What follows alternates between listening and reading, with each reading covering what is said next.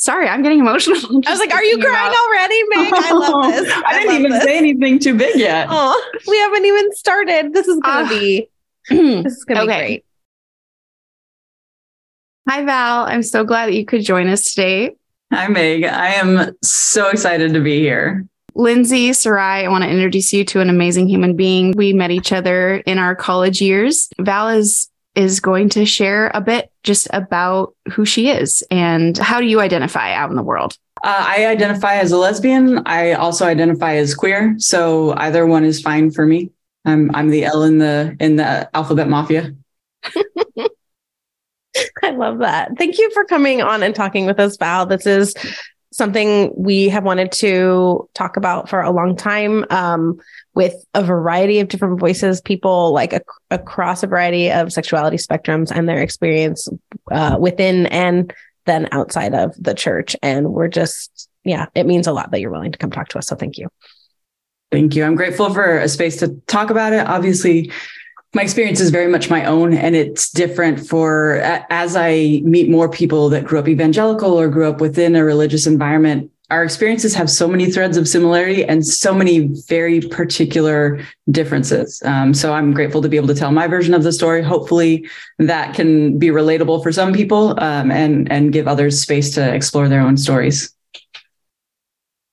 so, where should we start? Growing up evangelical is its own, like, knotted mess all in its own. But let's talk about you and when you started to think about your sexual identity in a way that was not, did not fit in with what you were raised with.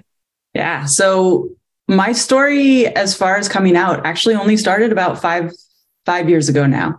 Um, I having been raised in the environment I was, and the the short short version of it is a very deeply conservative, fundamentalist evangelical Christian.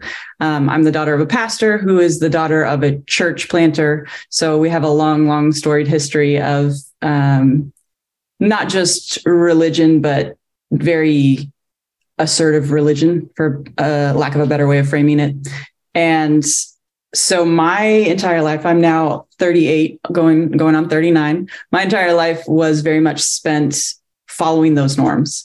Um, there's neurodivergent pieces in there as well that allowed for a lot of masking. So it became a habit for me to become what i needed to be in that environment to blend in to be able to be no trouble to anyone because trouble is just a lot of effort and i was lazy and didn't want that sort of effort. Um, and so i ended up coming out of the closet when I moved away from all of my immediate family. Throughout my life, I've lived within a few miles of family almost the entire time, um, and found that when I finally moved to a different state that was away from them, that I was able to explore who am I as a person outside of a family association, um, outside of that family enmeshment. And it was within two months of moving what? to Orlando, Florida, that I was sitting on a couch with a friend of mine from work, and uh, she was asking me what I envisioned for my future, what I envisioned uh, for my dreams, and I said, you know, I really want a partner. I want to, I want to be with somebody. And she said, okay, well.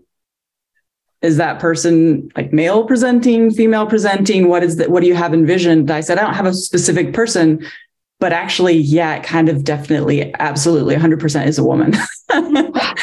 and so it was a pretty surprising revelation as far as as soon as I was given permission mm-hmm. to allow that to be a concept for myself, there was no doubt in my mind that absolutely that is 100% what I am and what I want for myself. Um, so it was a pretty, in that sense, it was a very clear late in life coming out story. Um, and then since then, there's been a lot of growth and change and, and learning. So that's the short version. Wow. I, I feel like I have 18,000 questions.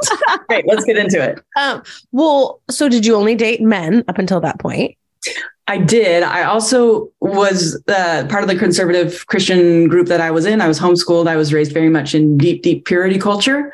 And so I did not date at all. Um, mm. And then when I finally started seeing people when I was a little bit later in my the mid to late 20s, they were all men. And for some reason, for some reason, who knows why, I kept sabotaging these relationships uh, and they didn't Shock. I know, right? You were like, I don't know, I'm kind of bored with you and I am not really into making out. I don't know. I thought making out was so gross. Oh no. It's amazing. I love making out, but oh, I was not into it. Yeah. Do you feel do- like you had like you didn't have room in your brain to even ask the question to yourself who you wanted to be with? It was just a like obviously you're going to be with a man. Like h- how did that work for you? Yeah. So I was talking to a friend about this yesterday and today, where I remember this phrase in my head from growing up, which was that your highest calling in life, Valerie, is to be a wife and mother. Yeah. I was told that so many times. And so I had it so entrenched that that is, that is what, not only what I am, but what I will be. And everything in my life should be geared toward becoming that more and more and taking all the steps that I need to to get there, that there certainly wasn't room for it. Um, there was also a lot of, of course, fear about what it would mean if I were to explore it. And so it, it just didn't even occur as a possibility. There are a couple of reasons. There was the fear, but there was also in Idaho, there's little to no representation that is not weaponized. So the stories that I were was told, or the people who I was pointed to as representatives of the queer community, were people who were dying of AIDS when I, you know, when I was growing up. It was people who were um, being uh, being prosecuted as sex offenders and things that are now these horrible cliches that are so clearly cherry picked to create a scare narrative. But then I didn't understand that, so the representation I had was this is so bad that it didn't even occur that I could be relating to any pieces of that. It's so wild to think that like this is something that clearly seems like is such a part of you and who you are, but that wasn't even, you know, it sounds like, did you, ha- do you feel like there were ever times where there were inklings where you thought that you might be queer, but it just, you did have some of those whispers. Oh my gosh, yeah. So it's been it's been hilarious coming out uh, later, and I've I've talked to other friends who've come out later, and they have similar experiences where we can go back and look back at different elements of our life or pieces of our life and be like, ah, that was that was clearly something else, and I wasn't recognizing it. The classic one that I've heard a lot of people talk about was the do I do I want her or do I want to be her? And there was this Mhm. like growing up, oh my gosh, I'm so obsessed with this woman. She's gorgeous. She's so well put together. I want to be exactly like her. Mhm. Spoiler alert, I did not want to be exactly like her. I wanted her. You're like, no, no, no. I want to be this. I want to be me. Yep. Be super hot. That's that isn't that funny? I I feel like um I- I just identify a lot with that description because it is so interesting how coming of age in the 90s at like I don't know if it's the height of homophobia, but wow, was it a lot? Like that was deeply a part of general culture as well Mhm. as of course extra extra in the evangelical world. And I remember in middle school people talking to me like not middle school but high school all the boys in the youth group were like you're a lesbian and i'm like am i I had that much uh, after college. There were a couple times where either I would get asked out or people would would kind of be like, "Oh, well, you you're clearly gay, right?" And I was so offended. Like, how dare you think I'm? Turns out, yeah, I had after I came out, there was one person that I reached back out to on Facebook, and I was like, "Okay, so yeah, you were right." Like, I was I was really pushing hard against that, but you are dead on. I was so gay the whole time. what was your reaction when like how would you push that away would you like like in what were you like i'm a tomboy i'm a i'm just a masculine woman i just like what was the way that you stopped yourself even from like letting that like receiving that Yeah. So there were a lot of it was set up for me to ignore it, right? So there's um, a lot of the, oh, these women in history that you're learning about in this book that lived together and didn't care for men. They were clearly just best friends. So there's a lot of the best friend narratives, even like David and Jonathan, right? Like, Yeah. really? We think, really? yeah But they are clearly not gay. They are just best friends that happen to sing these gorgeous love songs to each other. That's totally normal.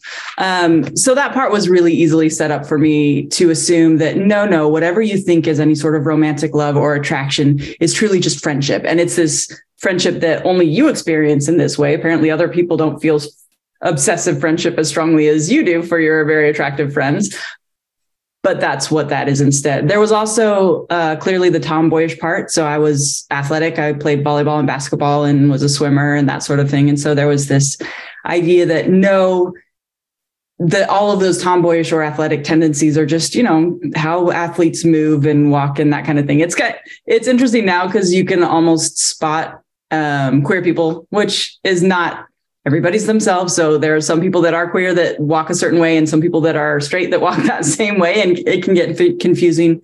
But certainly i walk and i talk queer. My voice is lower. I dress um, fairly masculinely for most femme presenting women that I grew up with. Um, but I definitely had this assumption that no, I need to learn to wear the dresses. I need to dress more femininely. I remember being taught how to cross my legs appropriately. Mm-hmm. Um, apparently, that tripod where we sit with our, our ankle on our knee is not as feminine as we're supposed to be. So I tried to suppress that for a long time, but most of them were framed as this is the appropriate way to be feminine. Um, anything else outside of that is just your own quirks or weirdnesses or social anxiety or what what have you.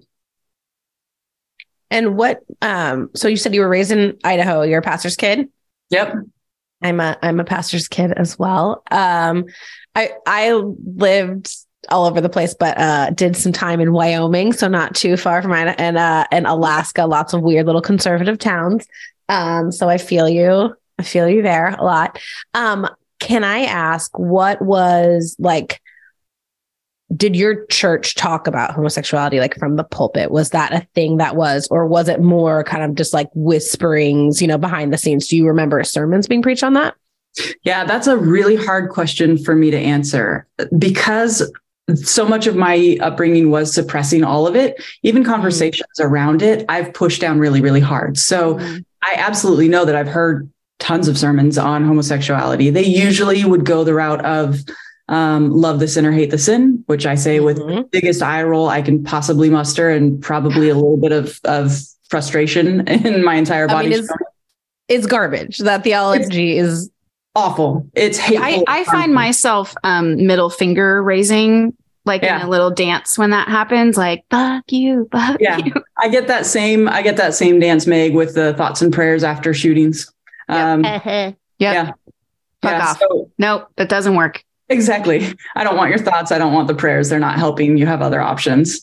Um, the so yeah, lots of lots of love the sinner, hate the sin.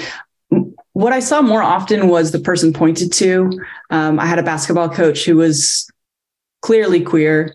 Um, I was on the, I was playing sports as the homeschooler. I got to play sports in the public schools. And so there's this great secular situation where I'm with a, I know, right, with a, with a coach who is not necessarily a Christian and she might actually be gay too. And there were a lot of whispers both from the girls on the basketball team with me as well as then okay here's let's let's be thoughtful about this. Still love your coach like just be be kind to her but also keep an eye on things. Mm. um, and it was very much a approach anybody queer with caution. There was definitely definitely a lot of conversation around the the gay agenda.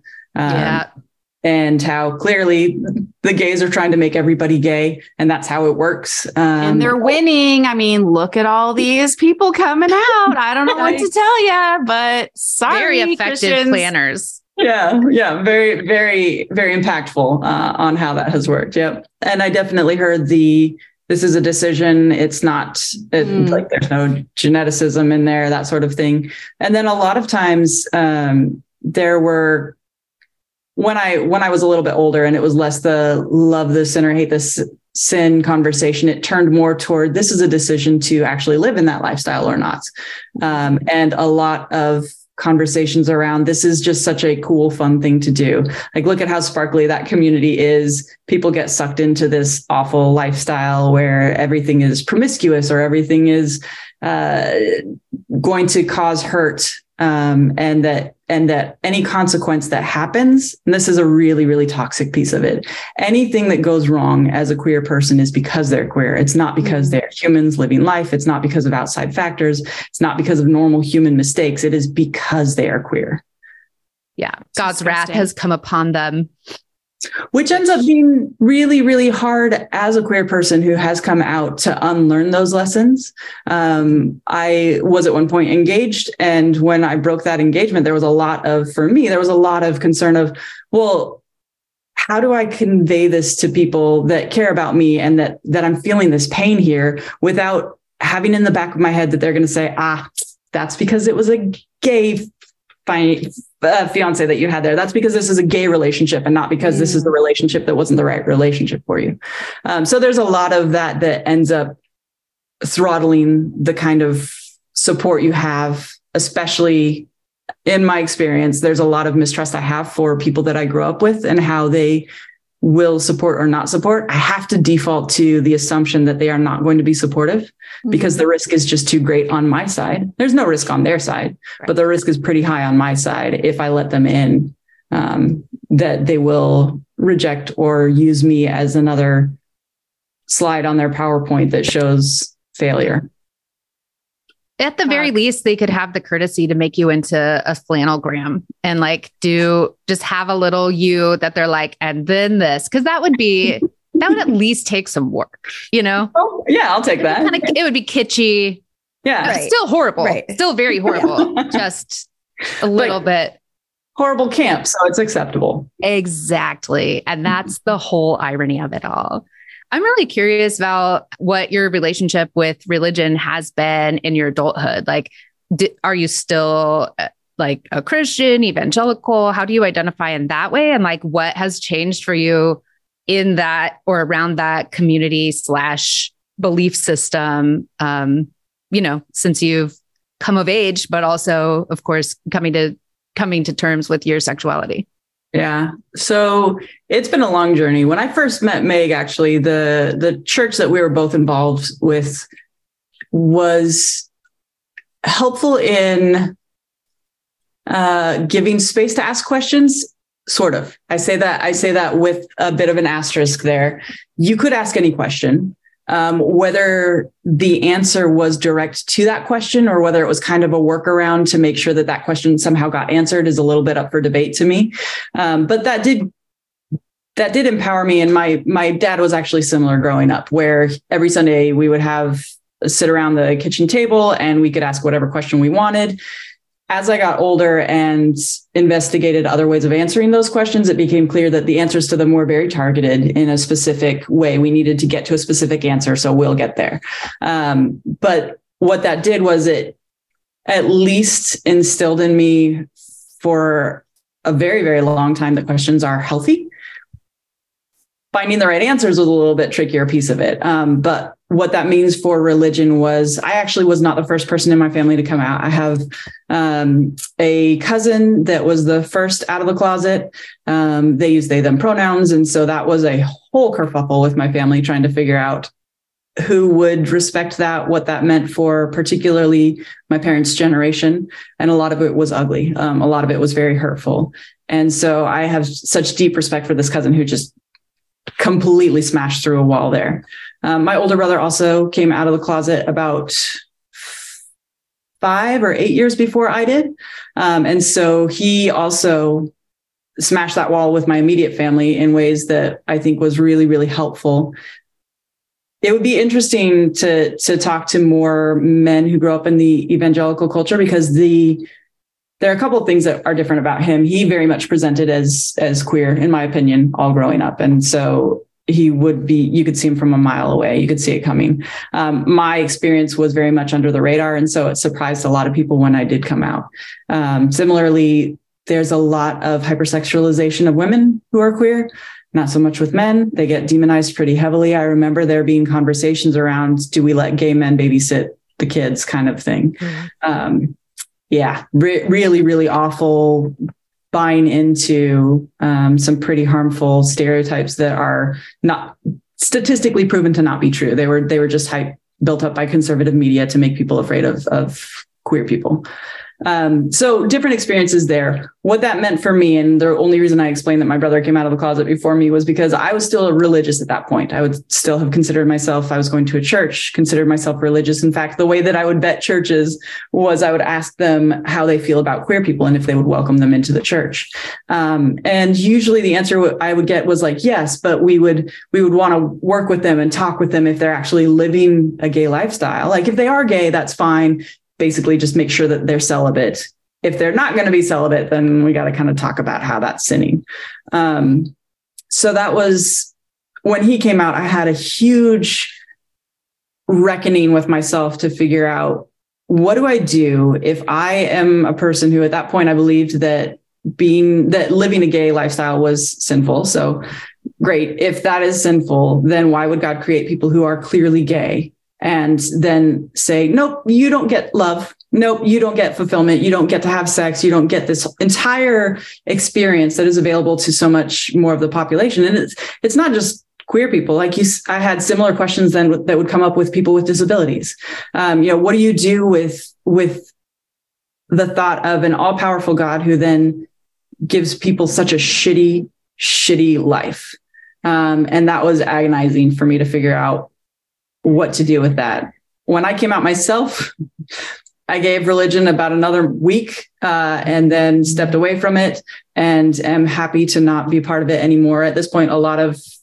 Christianese or worship music is deeply triggering. Um, and generally, it's because I do. I'll go to Pride and I'll see the groups of people that say Jesus loves you um, come here and be and be redeemed, Ugh. be brought back into the kingdom. No, thank you. just makes me so sad. I mean, all of it. It just it's even some of the stuff you're saying, Val, is things I didn't even realize, you know, about the messages that, um, like what you said about the babysitting thing. I never thought about that. I'm like, oh yeah, I'm sure my church or my parents would have been this. They would never have let, you know, like, even though I don't recall them ever saying that, yeah, it's definitely something that, like, again, that was ne- never said from the pulpit, and that's why I find evangelicalism is so interesting because, like, what is said versus also like what is acted upon are oftentimes can be a little different um, and certainly more intense like behind the scenes. And just thinking back to how i know how people who are queer were treated within the church. And it's interesting i have a cousin as well who was the first in our family to come out. And um, it's actually my youngest cousin and um, same thing changed their name use they them pronouns. And you know looking back now and thinking upon their younger years and you know again with like the weird christianese that and i didn't know you know it was like you know i was told that they were being preyed upon by a girl in their school who's like you know it's always the other person's fault who's like converting this poor innocent child to to being gay and or what have you. So then they they sent my cousin to a different school to like fix that you know sent them to like a christian school or what have you. And i you know i do not but my cousin now like lives with their partner in a different state changed their like and their parents are coming around do use the proper pronouns. Like i think they've been able to repair at least somewhat but watching the the ripples in in my family and watching my my grandmother's funeral was four years ago and that cousin was great like that cousin showed up and i was you know and i was just like more i couldn't believe it. i was like i wouldn't have come if i were you you know like i don't even think my grandma ever knew but to show up there in front of my very conservative grandfather like and be their like true self it's it I can't even imagine how much of like courage that must have taken. So us younger cousins, you know, the progressive, we're always trying to be like, we got you, like, you know, just just try to be there in sol- solidarity. And I have a um gosh what's the term? I guess a nibbling now. I'm trying to figure out what's the gender don't the gender neutral term for niece or nephew but and same yeah, thing is like i've heard nibbling yeah. Uh and same thing. My my parents kind of tried to pull the love the sinner, hate the sin thing. Not in those terms, but in that, like, of course we love you and we'll always love you. And it's just like, but do oh, you? I was to say, love- what's the new? What's the new? Hate the sin. You know, love the. I mean, sinner. it's like, just what a different way now? of. It's just a different way of saying that. And you know, my mom feels really bad and has since apologized. But like the gut reaction was upon finding out that her grandchild is queer. Her reaction was sadness. Mm-hmm and not not elation and love and opening to this right. whole new sadness and like, like I'm going to accept self. it and I'm going to right and I'm going to accept it and I'm going to love you but also it makes me sad. And it's like of course that kid's internalizing that. How do you not? Like then you're sad about who I am. Also like have a, a slight amount of emotional tr- maturity and process your own fucking emotions grandma sorry not sorry no, seriously. Like this that's isn't of, about you, grandma. Right. That's part of what like I feel like boomers are always doing is like, this is about me somehow. Mm-hmm. Obviously it's not. So maybe like move on. I've seen that too get get covered up really quickly as a like, I'm sad. I'm sad that you're gonna have a hard life. Like, Yes. or, Uh, or you could choose to celebrate, and we could all find so much joy in this situation. Like, think of the fact that your daughter thought that she was going to die alone. She was heartbroken, and suddenly she sees this entire opportunity to live her life with somebody that she really connects with and loves. That's a beautiful thing. Yeah, I'm not sad for me. companionship. Like, come on. Like, Right. yeah, I'm not I'm not sad when people can find love. I'm just not. I, I don't think we should be. And I think I'm And- done. I think I think love is the cure. Love is love. I don't know. I just can we be there? Like just be in that space and sit there for just a minute instead of going to like my heart, you're gonna go to hell. I made it southern. That was not on purpose. like bless your heart.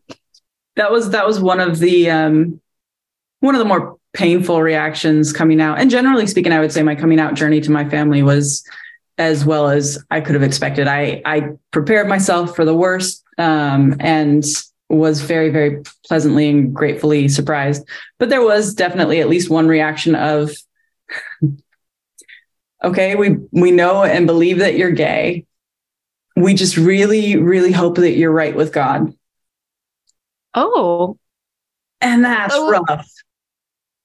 That's rough because there's Yeah. so much wrapped into the assumption of what it is what it is to be right with God, of what my relationship with God is, of under that, there's no way that you can hear that and not assume that under that means, "Mm, yeah, we've all believed for our entire lives that being gay is not okay. So like just make sure that you get it good with God at some point.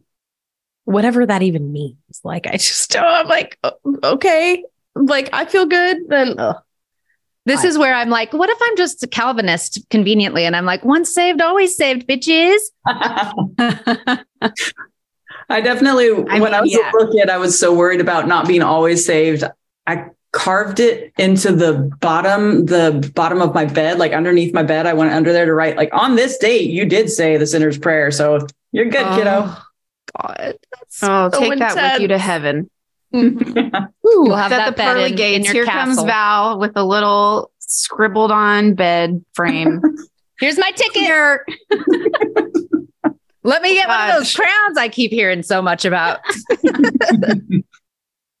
Extra jewels, please. Maybe I've been watching too much RuPaul. I feel like this is such a RuPaul question, but like, um, so my eight year old is like so into Drag Race. It's like our show. It's like what we watch together, which is I great. love that. Um, which is funny because the where the season we're watching is the first. Um, I'm very confused with this. The first like straight male contestant, which I was like, oh, this is interesting. like, all that to say, this question that we always ask is like, what would you like want to tell like your younger self? Like, is there something you wish that like little Val like would have would have known? So it's less tell, and it's very much what I want to be. As I was thinking about this conversation the last week, the theme that keeps coming up to me is representation, and especially as I live in Orlando, Florida, um, right now in the in the heyday of Don't Say Gay. I went to um, a a board of medicine meeting hearing last week where they were gutting trans care. Um, I'm very much in an environment where drag shows are being canceled or um, i think it was about a month ago the local queer bar that we all hang out at in the middle of the night nobody was there thankfully but it got the windows shot out of it. And so i'm very much in an area and in a time where there's so much work being done to hide and to push people back into the closet and to make sure that um, one we don't get to live joyfully without fear hanging over our shoulders. Uh, but also, there's so much misguided assumptions that just seeing queer people will either make kids gay or not gay. That the thing that I would wish I could give my younger self would be a representation of just what queerness is and that there's so much health and love and joy. I moved out of Orlando for a little bit and then back to it because the queer community here is so beautiful and supportive and thriving. And I've found such a lack of, of judgmentalism in this community. Like there's so much acceptance. And it's not just acceptance of tolerance, which is what I am used to growing up. Like, yeah, we accept that this is happening. We will tolerate it. But there's so much othering that comes as part of that. Um, I've seen so much less of that in the queer community in ways that are really, really beautiful. And of course, like any community, we have our our our bumps and our challenges. But generally speaking, the assumption is come as you are as a human being.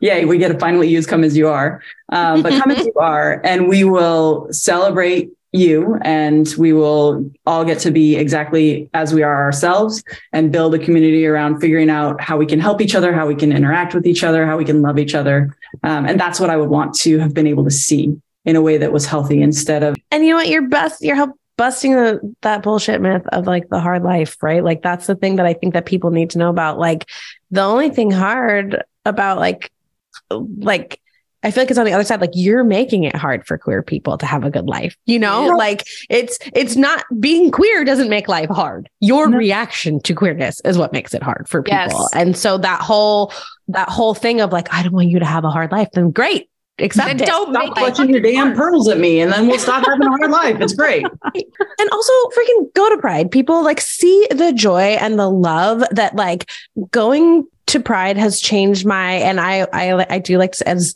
as the lone church goer here, which I get it. Like if if any of y'all never want to darken a church door again, like more power to you. I totally understand. But like when I knew that my funny little Episcopal church was the right spot for me, is um I made the decision one Sunday to I think it's like right when I first started attending to go to church on Pride Sunday, and then I was just going to leave early and then go to the parade after that.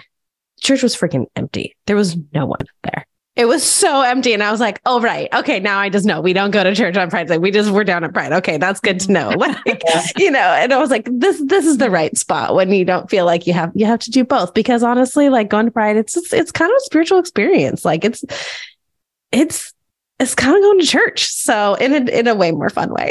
a lot more glitter in that church. Yeah, totally. Yeah. It's been, it's been fun to see too I'm always grateful at the pride parades that I've been to, seeing the churches come through, even though that's not something that I participate in anymore. Seeing people who, because there there is risk there as a church in um, supporting the queer community and affiliating yourself so strongly with that. That I am grateful to see that they're willing to do it. It's not obviously not something that I participate in, but it's nice to see. Okay, yes, I don't have to look at that black and white version of either the entire Christian community is going to hate me or or we're going to be okay. I, I can build some nuance in there and seeing that represented in, in the pride parades and when they come around is really, really helpful. The other one, oh my goodness, if you've not done it and you are willing to do the mom hugs, you will make all of the queer babies cry so hard. I've grabbed, I've grabbed the, the mom hugs before and it's such a, um, beautiful representation because so many people coming out do lose their family in one way or another um, to some degree. Uh, certainly for me, I'm a very different person from who my family expected me to be. And so there's loss on both sides that goes along with that. And being able to see people just excited to see you for who you are and to give you that space to truly be who you are is a wonderful, wonderful feeling. I, I love that you have your community there too in Orlando and fuck Ron DeSantis. And I'm sorry for all the things happening in your state. We can um, hex him tonight at the new moon. We'll yes, it. please. We'll what, what a fascist. My gosh. Like and fight where you are because what he's doing is he's setting up a blueprint for all of the rest of the states. And oh, the yeah. more he gets away with here, which he's going to get away with it because he's got his base here. Um, mm-hmm.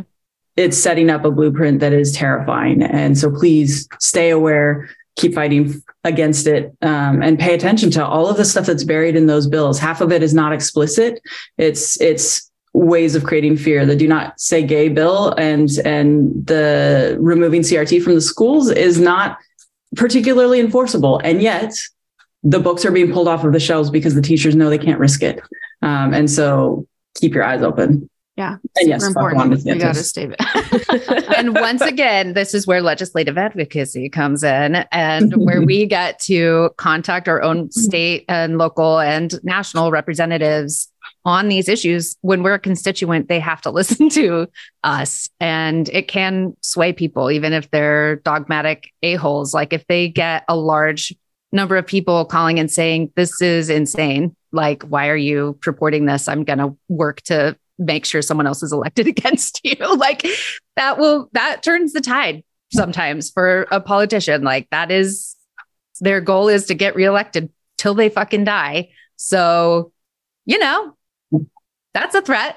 If there were another thing that I would want people who have less contact with the queer community to know, it kind of does go back to your point, point Lindsay, about about making things easier or harder for the queer community. So there's a lot of pieces to it.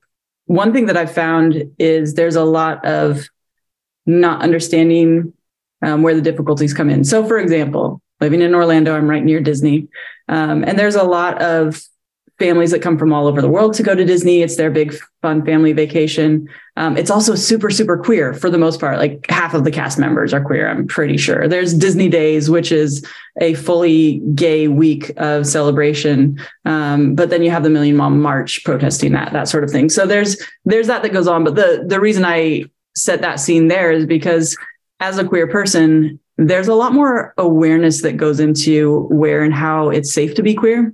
So one of my partners had an extremely hard time holding my hand or being close to me at Disney because the risk there is really high. We're going to be visible. We're going to be either approached or talked to or even just noticed. And that visibility is exhausting. Um, it, it's, it's the case with a lot of minorities. And it's something that unless you've experienced it, you don't necessarily notice that it's happening. Um, but similarly with, with driving through, we would drive from, from Florida up to Maryland area and I have I have this nice uh, little undercut happening here. I would flip my hair to the other side uh, in specific states just to make sure that we weren't gonna run into any trouble. Not that we expected it, but we had to be prepared to make sure that we were okay. And that hypervigilance ends up being exhausting. I think it's something that when I express that to especially a lot of evangelicals and and empathetic empathetic evangelicals, they forget that that's a possibility of a thing because because you're accepting, it's easy to assume, okay, yes, I accept you. So the rest of the world does accept you, which is still not the case. Um, and that means that there's a lot of needing to pay attention to what's happening around us, needing to protect our, our other brothers and sisters who are part of the, the LGBTQ community and our nibblings who are part of the LGBTQ community. Uh, but there's a lot that goes into that that I think while I would love to give myself that same representation as a queer person, I think it's really important to make sure if you are an evangelical who supports the queer community, then stop hiding away from them. Um, go into those communities respectfully, pay attention to them, notice that you're going into their space, but learn about what queer culture is. Watch RuPaul, um, understand the jokes and, and the joy, but also be aware that that means that a lot of people who want to travel abroad have to do it in a male couple and a female couple and then just pretend that you're everybody else's beards to get through. Hmm. I, I, think that's something that a lot of evangelicals just have no even way to wrap their brains around or have a, a concept about because as as white straight people, we just kind of walk through the world without having to think about, you know, our safety and what people think about us. So I think of that as a really important point to bring home. And I also will say this is a thing that I harp on often, but if you are um, still considering yourself Christian or religious and want to attend a church, um, I am big on do not try to change the church from the inside. If you are going to a place that is not LGBTQ affirming, they are never going to be. Get out. Find yourself. There are churches out there that are supportive and welcoming of queer folks. There are. They exist. They're few, but they do exist. And so if you want to remain in the church and you find a place that is affirming, please, for the love of God, that's, I beg of you. So it's the, I, yeah, the changing from the inside out. I just, I don't think it works. I don't think it happens, people. So just try to pluck those people away with you. That's how you can change it from the inside, get them to leave. yes. I think, I think the evangelical church it did it stopped ostracizing so obviously and it it just shifted to othering in ways that are so much more painful. If i were kicked out of the church or out of my home that would be easy because i could identify that moment. But the slow quiet othering um, and distancing you end up feeling like you're gaslighting yourself. Like yes. is this really happening? Am i is it just something that's wrong with me and is the wrong thing that i'm gay or that this is what is happening here um, so it's a lot to piece together in ways that are painful. So yeah, to your point, when when you're looking for a church, find one that is full throatedly loving and supporting you, and don't mess with the othering. It'll it'll just tear apart your mental health. Plus, Christians are so busy imagining they're being persecuted. So how can they possibly take the time to imagine anyone else could be persecuted for their lifestyle or beliefs. That's, you know, because it's it's always about them. It But is. trying to take prayer out of school, Sarai. You're not allowed to be forced to say a prayer Hmm. by your principal. terrible, terrible. It's that's it's our turn now. That is some Carmen next level Petra. persecution. Okay. that is like you look up in the dictionary what persecution is, it is not That's allowed to pray in school. So at least out loud with other people. You can actually pray whenever you want. That's the crazy thing about prayer. You can just do it. Honestly, Val, I am so grateful that you're being a person to be representing for another generation of kids and for other people in your generation honestly and and and boomer generations that are still caught in a world where they can't really live their true selves. So thank you so much for sharing with us and being a person who can show light and love to people. And um, you've always been that. And it just makes me so happy that you get to be that for more people. So I love you. you. so much. Thank you. Now you're gonna make me cry. Holy Ghosting is a same team media production. AP Weber produced the show. Thanks for joining us. And if you miss us in between shows, you can find us on socials posting almost every day at Holy Ghosting Pod, Instagram and TikTok. I'm I'm a bit of a wind up toy, so you'll get me going on a topic and just twist it, and I will go as long as you need me to. So you're gonna have a lot of fun editing this.